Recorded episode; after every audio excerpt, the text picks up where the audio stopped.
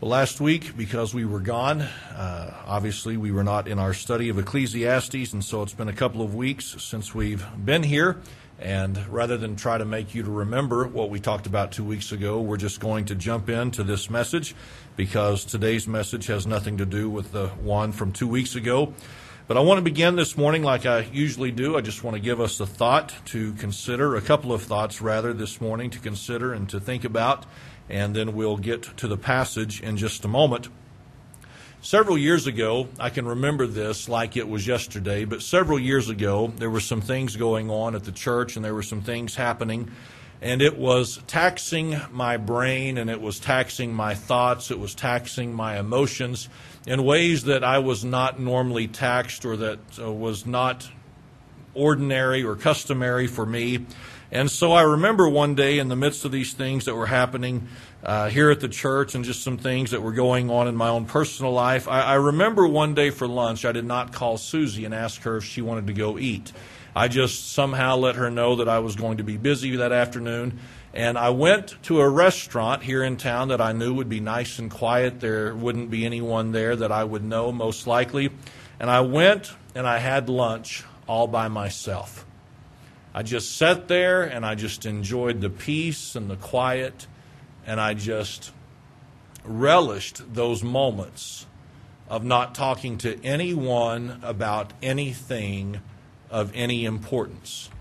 Now, I say that this morning for this reason that I know that there are times that we need to be alone. I know there are times that we need to just have some time to ourselves. I, I know that that there are times where it is profitable, where it is good for us to have those moments where it's just us and some time to think and some time to reflect. But as I think about that, I cannot deny this truth that that is not how God designed us as individuals to go through life.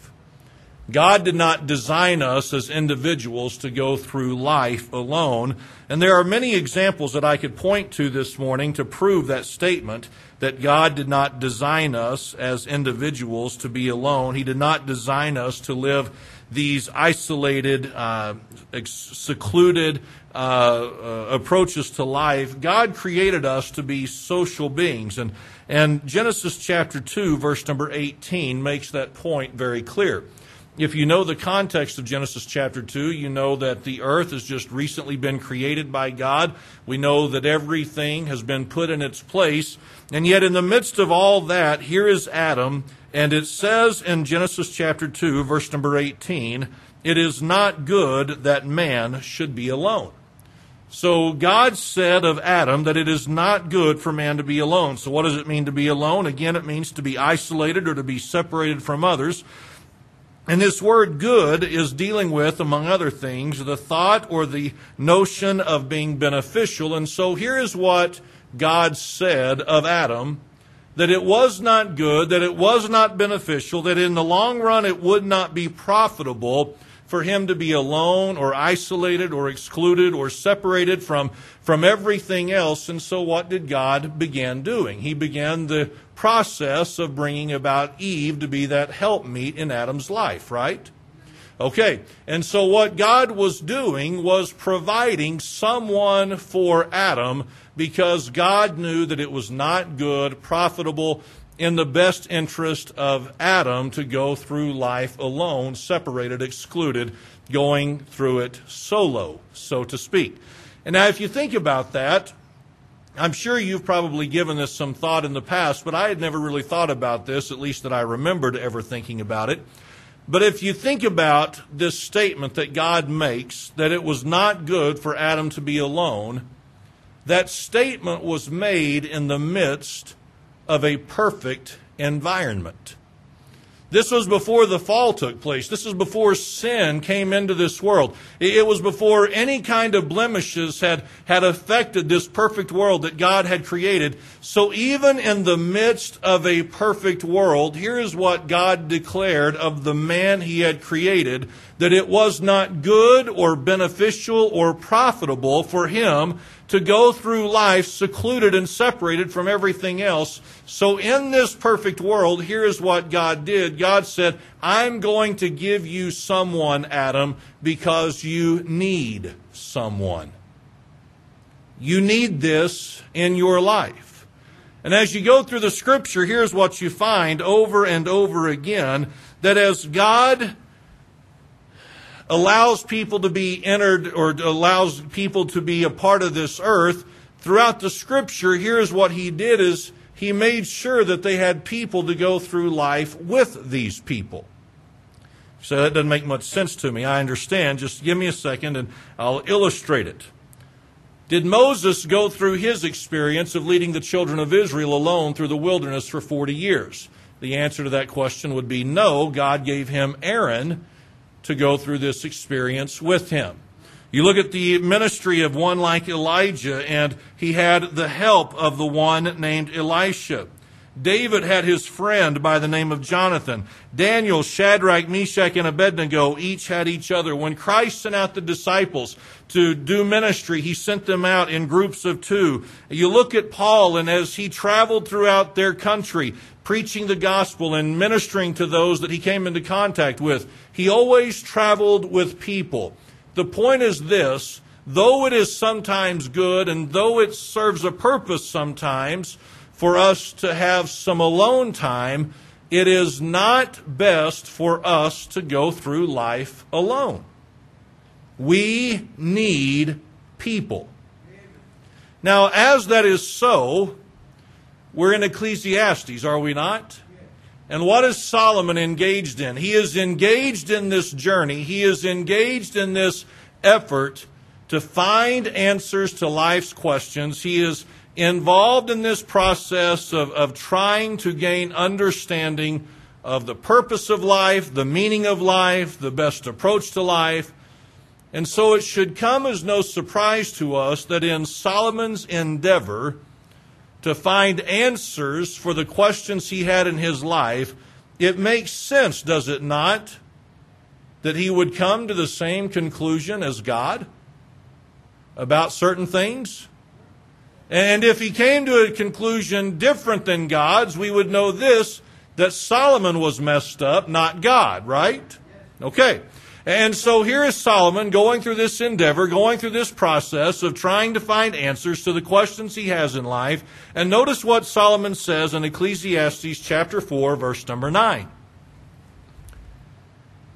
In chapter 4, verse number 9, Solomon said this Two are better than one. It's not a real difficult statement to understand, is it? Maybe it is, but I don't think it is. Solomon says two are better than one. We understand what the one is a reference to, do we not? It's a single, individual, isolated person. It is one who is separated from others. It is one who is excluded from others. It is a person who is all by themselves. And so what Solomon said is this, is that two are better than one, meaning when you have more than one person, it is better or it is more profitable or it is to the advantage than to go through life all by yourself. Now, as Solomon makes this statement, I want us to understand something. He's not talking here about the subject of marriage. Okay, so don't assume in your mind that he's saying, well, it's best to go through life married than to go through life single. Some would argue that. Some would say it's better to go through life single than to go through life married to this jerk. Okay? So Solomon is not talking here about the idea of marriage, though it could include marriage.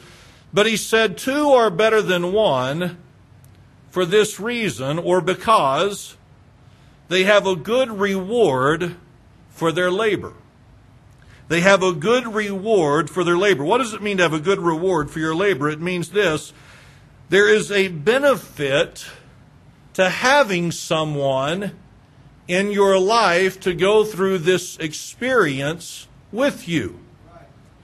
It is good. It is better. It is profitable. It is, it is to your advantage to go through life with someone rather than by yourself Two are better than one because they have a good reward for their labor. And in verse 10 down through 12, he makes some statements that many of us are familiar with.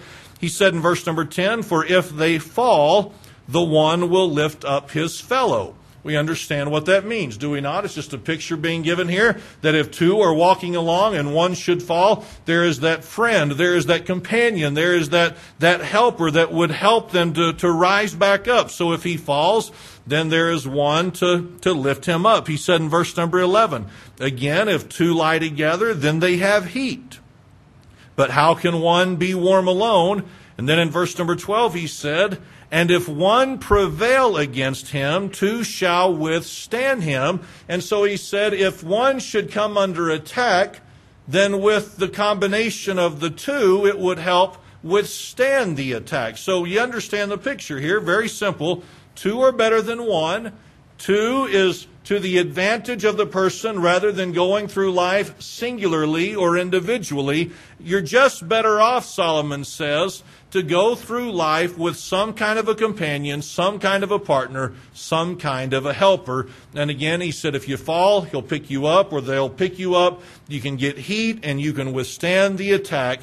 And notice what he said in verse number 10. Go back to that. It says, But woe to him that is alone when he falleth, for he hath not another to help him up. Woe to him that is alone when he falleth. What does it mean whenever he says woe? Well, it's the idea of someone who uh, deserves pity or some kind of sympathy. Sympathy or pity is to be extended to the one who goes through life alone. Would we agree with that? We should if we believe what the scripture says that it is not good for man to be alone. Okay? So we are to be pitied and we are to be sorrowed, and, and, sympathy should be given to the person who goes through life alone because they don't have that help or they don't have that companion in their times of need or in their times of, of attack, whatever it may be. And so as you consider all that, then you look back down in verse number 12. He said this, and if one prevail against him, two shall withstand him, and a threefold cord is not quickly broken. A threefold cord is not quickly broken. So what is that a reference to? Well, it's a reference to three different cords that have been folded or braided into one another and it has made a tighter, stronger strand. And what Solomon said was this is that whenever three have come together, you're not going to quickly or easily tear that apart. And so what seems to be the idea is this is that there is strength in numbers. There is strength in numbers. Two are better than one, but guess what? Three would be better than two. Four would be better than three, five would be better than four, and we could carry this out a long ways. You see that, don't you? Okay, the more that are united, the more that come together, the more that share in a common cause or in a common goal or a common agenda, the more there are who come together, the stronger that union will be, and it will not be quickly or easily broken. And so again, Solomon comes to the same conclusion that God declared in Genesis chapter 2 it is not good for men and women to go through life alone. We need people. We need people. Now, as clear as that is, think about this truth for just a moment. Some of you know this to be true. All of us should know it to be true if we'll just be honest. All throughout the history of man, Men have been of the mindset and men have been of the opinion that they know better than God. Right? Whatever God has said, with the aid of Satan, planting that seed of doubt and skepticism and rebellion in the heart and mind of the individual, here is what man has always concluded for themselves in their flesh that they know better than God. See, just go back to the original sin, the original fall with Adam and Eve. Here's what God said Do not eat of this fruit. You can eat of every other tree in the garden, but do not eat the fruit of this tree. And Satan said, Yea, hath God said. And that's when Adam and Eve began saying in their minds, Hey, don't we know better than God? Well, see, all through the history of man, from that moment in the garden, man has been entertaining the same questions and the same thoughts. Is this really what God said? And don't I know better than what God has already declared? Now, think about that struggle that mankind deals with by way of questioning the authority of God and assuming that they know better than what God does or what God knows. And here is what you have you have men and women to this day who think they'll be fine trying to go through life isolated and alone. There are people like that who exist.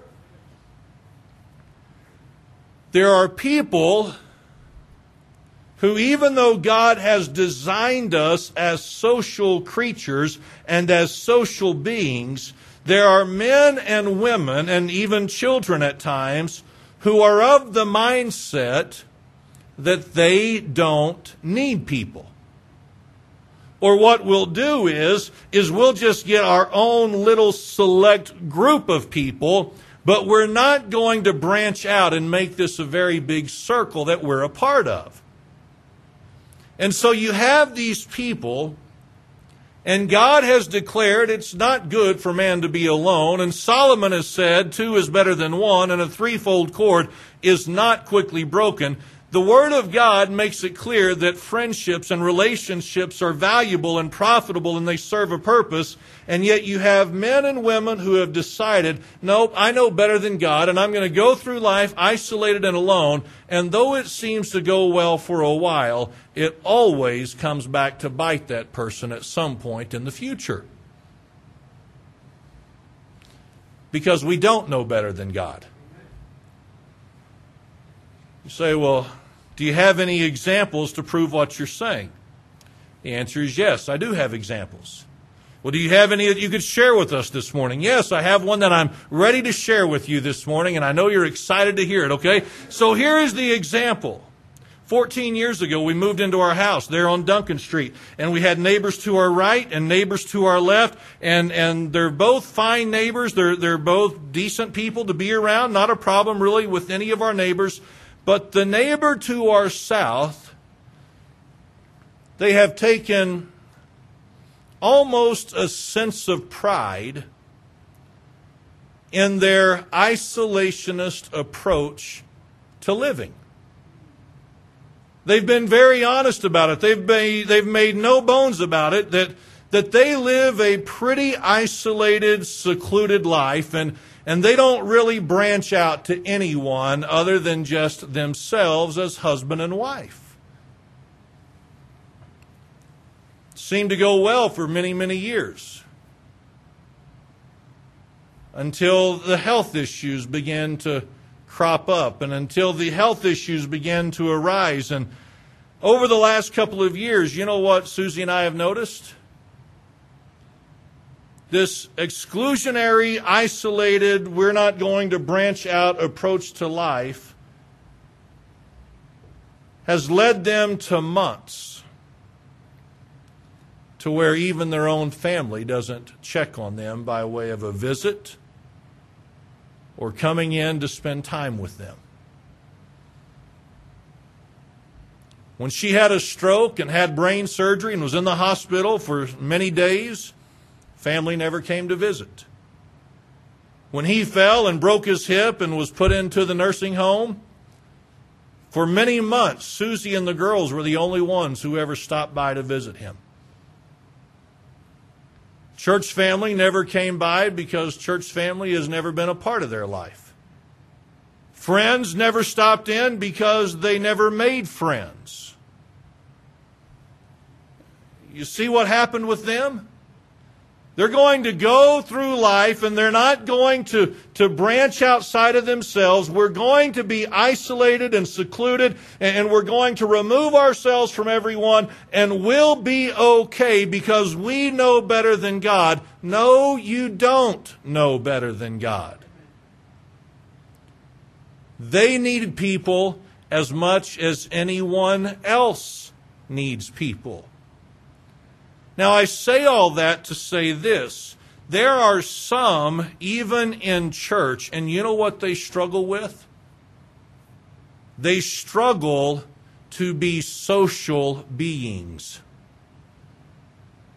because they don't want to be social beings. And they think they'll be fine without the social aspect in their life. You understand this? Now, you may say, who struggles with such a thing? Well, let's start with yourself. And I'll start with myself. Because all of us, to an extent, struggle with being as social as we ought to be because by nature we are going to rebel against what God has set in place for us. See, by nature, I am going to rebel against what God has ordained and what God has declared. And so what's going to happen is, is I am going to need people greater than I am going to realize I need people. And whether you would realize it or admit it this morning or not, for many of you, you need people more than you realize you need people. Because right now, everything's going okay and everything's going fine. But see, if we don't do what is necessary to have the relationships, then there will come a day in our lives where we regret not having them because two really are better than one. The threefold cord is not quickly broken, and there is always more strength in number. So let me ask you something. What serves as a challenge to being the social creatures God designed us to be? What serves as that challenge? Well, I think part of the answer, at least, is given in verse number 9. So, verse number 9, what do you mean? Well, notice there. He said, Two are better than one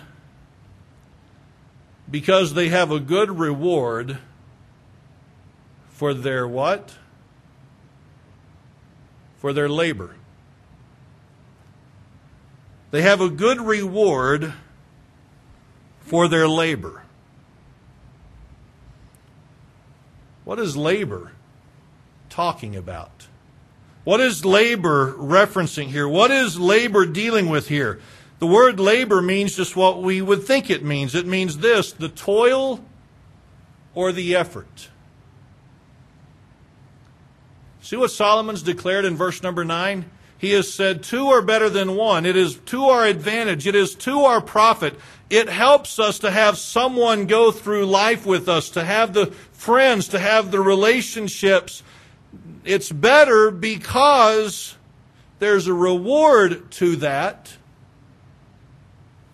but the reward comes as a result of our labor, our toil, our effort. See, here's what serves as a challenge. Here's what serves as kind of an obstacle into you and I being as social and as connected as we ought to be. It requires work on our part to be social and to be connected and to be involved in other people's lives. It requires effort on our part. And when we're honest, maybe not for everyone, but when many of us are honest, here is what we would have to admit. We don't want to put forth the effort that is required to have the relationships that we really do need in this life. See, think about it as it relates to us. And I know Solomon could not have begun to envision this whenever he penned these words. But, but think about the culture that we live in now. See, we live in a day where everyone is supposedly connected by way of social media, correct? So we've got friends all across the globe. We've got friends right here in Pampa. We've got them in other states. We've got them in other countries. We've got them in other continents. And we've got all these friends that require what of us? Nothing. Think about it. I've got 400 friends. Huh, 400? I've got 1,500 friends. Really? What's that friendship cost you lately? Just a click and a scroll? And the occasional like? Or the occasional heart? Or whatever the other social medias may be. But do you realize that in today's social media where we're connected with all of our friends and all of our family, we really don't have to put much labor or effort into those relationships? Which means this it's really not that much of a relationship. And that'd be a good time for you to at least nod your head and say, You're right. That's not much of a relationship if I never invest or involve myself in that person's life.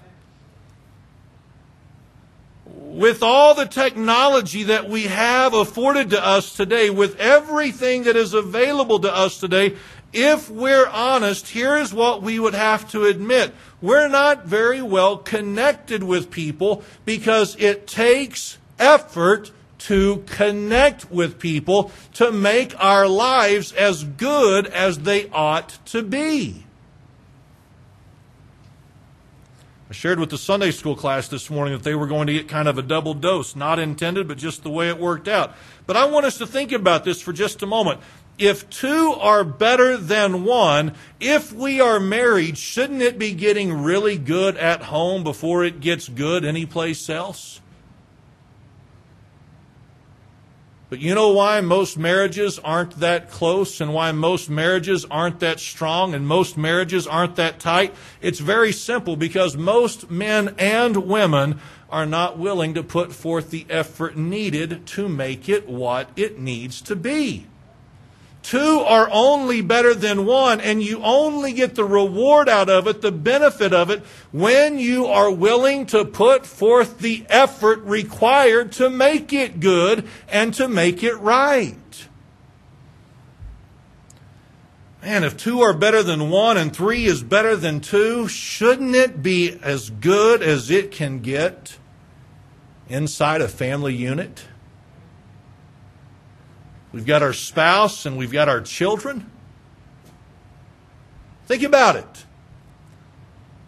It should be that as a married person, we would look at our spouse and say, because of the effort we have put into this, we have got one of the greatest relationships we could imagine. But in order to make it even stronger and to make it even better, we've got to invest in our children. But that takes effort. And so many times, parents don't want to put forth the effort. And again, that'd be a good time for us to nod our head and say, You're right. It does require a lot of effort, and a lot of times we as parents don't want to put forth that effort. If we're honest, we would have to say this it takes effort to get to know our neighbors and to really be a neighbor to them. It takes effort, so here's what we would rather do. We'd just rather keep it casual. I don't want to get too serious about this. I just want it to be neighborly, but you know, not really friends. Because they're just weird, anyways. Would we admit to sometimes not wanting to be very neighborly and friendly to our neighbors? Okay, maybe not, but some of us struggle with this. You know, if two are better than one, and three are better than two, and five is better than four, and ten is better than nine, wonder how well we would be benefited if we were as connected to our church family as we ought to be.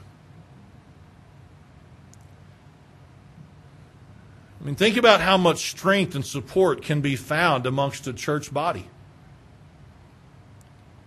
But that requires effort.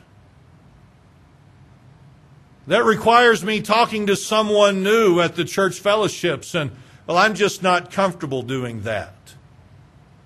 So, what I'd rather do, because I know better and I don't really need anyone more than what I've already got, I'll just kind of migrate to the people that, that I always sit with and always talk to, and, and even with them, we'll just kind of keep it shallowy and, and surfacey and not too deepy. Trying to see if we're awake. Because it requires effort. It requires effort on an off night to invite that church family over that you don't know real well. And it requires effort to say, okay, I, I know it's not really what, you know, we would want to do. I, I know, honey, it's not really our nature to open our home, but, but why don't we invite the so-and-sos over? And, and why don't we invite this family over and this individual? Why don't we do that? We don't do it so many times because it just requires too much effort on our part. See, Solomon made it very clear two are better than one, and so he automatically, by saying that, agrees with what God said in Genesis chapter 2, that it's not good for us to be alone. But then we get to that whole labor part, and we're like, whoop, nope, nope, I'm, I'm good. I don't need to, I don't need to put forth that much effort into it. No, if we want relationships that count, and if we want relationships that matter, then we have to be willing to put forth the effort in those relationships. Now, let me just say this, and just so that you understand where, where all this is headed. Obviously, we need to be putting forth the effort, not waiting on others to make the effort. I just don't have any friends because you're not putting forth any effort. I just, I don't feel too connected with, with those people at work. And you know, I just, I feel a distance with so many of my family members. And, and even at church, I just, I don't feel connected with so many of the people. I know their names, but I just, I, I just, I don't feel connected with them. It's because you're not putting forth the effort. There is great benefit to be had in as many quality relationships as we can establish, but we have got to recognize it takes effort on our part. Sometimes the effort that it requires, sometimes the labor that it requires on our part is to accept the labor that other people have extended to us. Hello? See, someone extends relationship opportunities to us, but if we're not careful, oh, I'm not interested. No, I'm good. No, I, I, I'm not. I, I don't really get into that kind of stuff. No, we're we're going to pass a rain check. Yeah, rain check.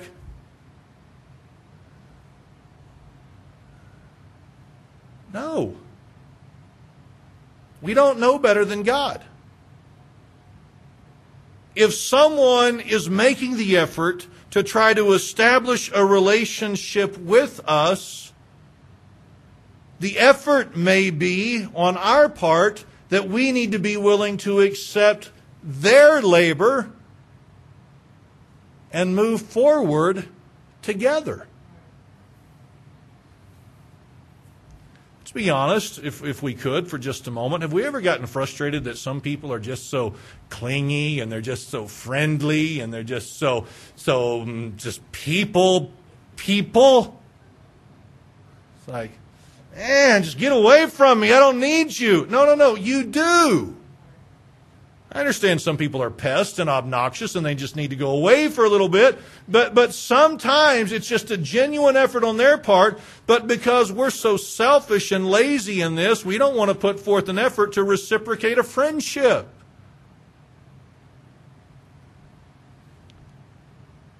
We ought to ask ourselves when was the last time I put forth the effort to develop the relationships that I need? Well, Brother Kyle, you don't understand. I just, I don't need people. You're lying and you're saying that you know better than God. You do need people. Well, Brother Kyle, I'm just not that social butterfly that flitters to all these different social events and family events and things that are going on. I, I, I, I got you. Listen, I said it's okay for us to have alone time from time to time. It's okay, it's needed, it's profitable, it's helpful. But in the big picture of things, it's not beneficial, it's not helpful. So, when was the last time we put forth the effort to develop relationships? That we need, whether we realize we need it or not.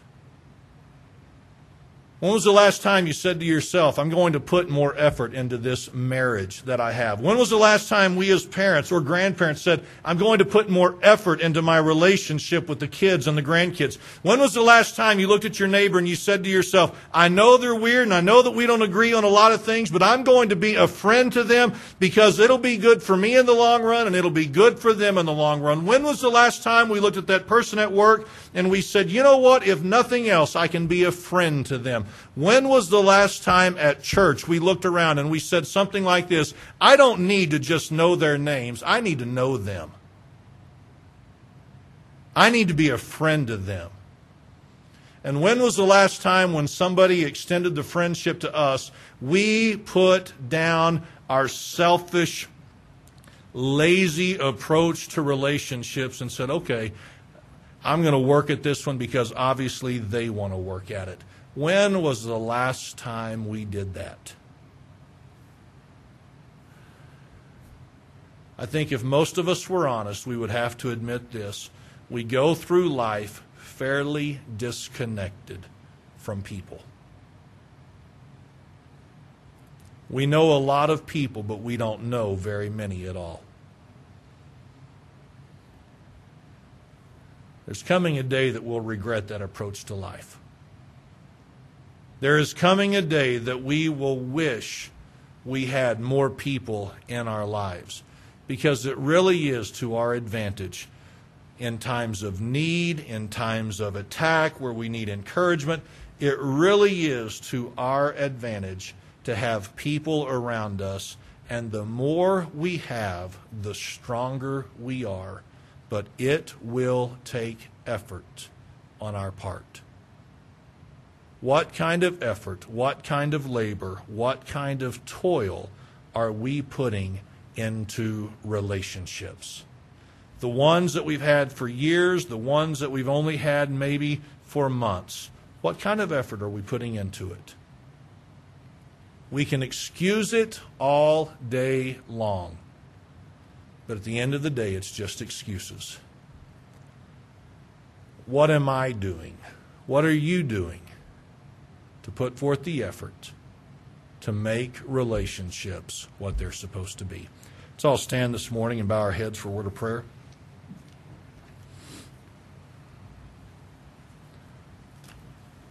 Fathers, we come to you this morning. I pray that you would challenge each of us. God, I know that I need this myself because so many times I don't want to put forth the effort. I just I, I don't want to to put forth the labor that is required to have a friend, to be a friend, to meet new people. So many times I think I know better than you. So, God, I pray that you'd challenge us in this regard, that you'd help us to be more open, to be more uh, serious about our need for people in our lives. We pray these things in Jesus' name. Amen.